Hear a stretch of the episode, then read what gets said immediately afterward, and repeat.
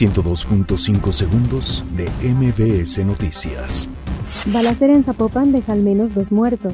La Unidad de Inteligencia Financiera bloquea 94 millones de pesos obtenidos de trata. Norman presencia de Guardia Nacional en la Ciudad de México. Sancionan elementos de la Guardia Nacional que fueron exhibidos en estado de ebriedad. Legisladores del PAN, PRD y PRI expresan rechazo ante ley Garrote. Jacob Polensky quiere continuidad en Morena. Aclara que no hay reelección.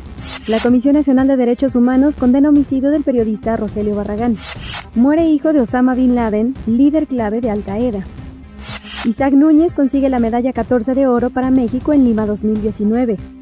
Banda de Limón, El Recodo y Residente se presentarán en el Zócalo de la Ciudad de México. 102.5 segundos de MBS Noticias.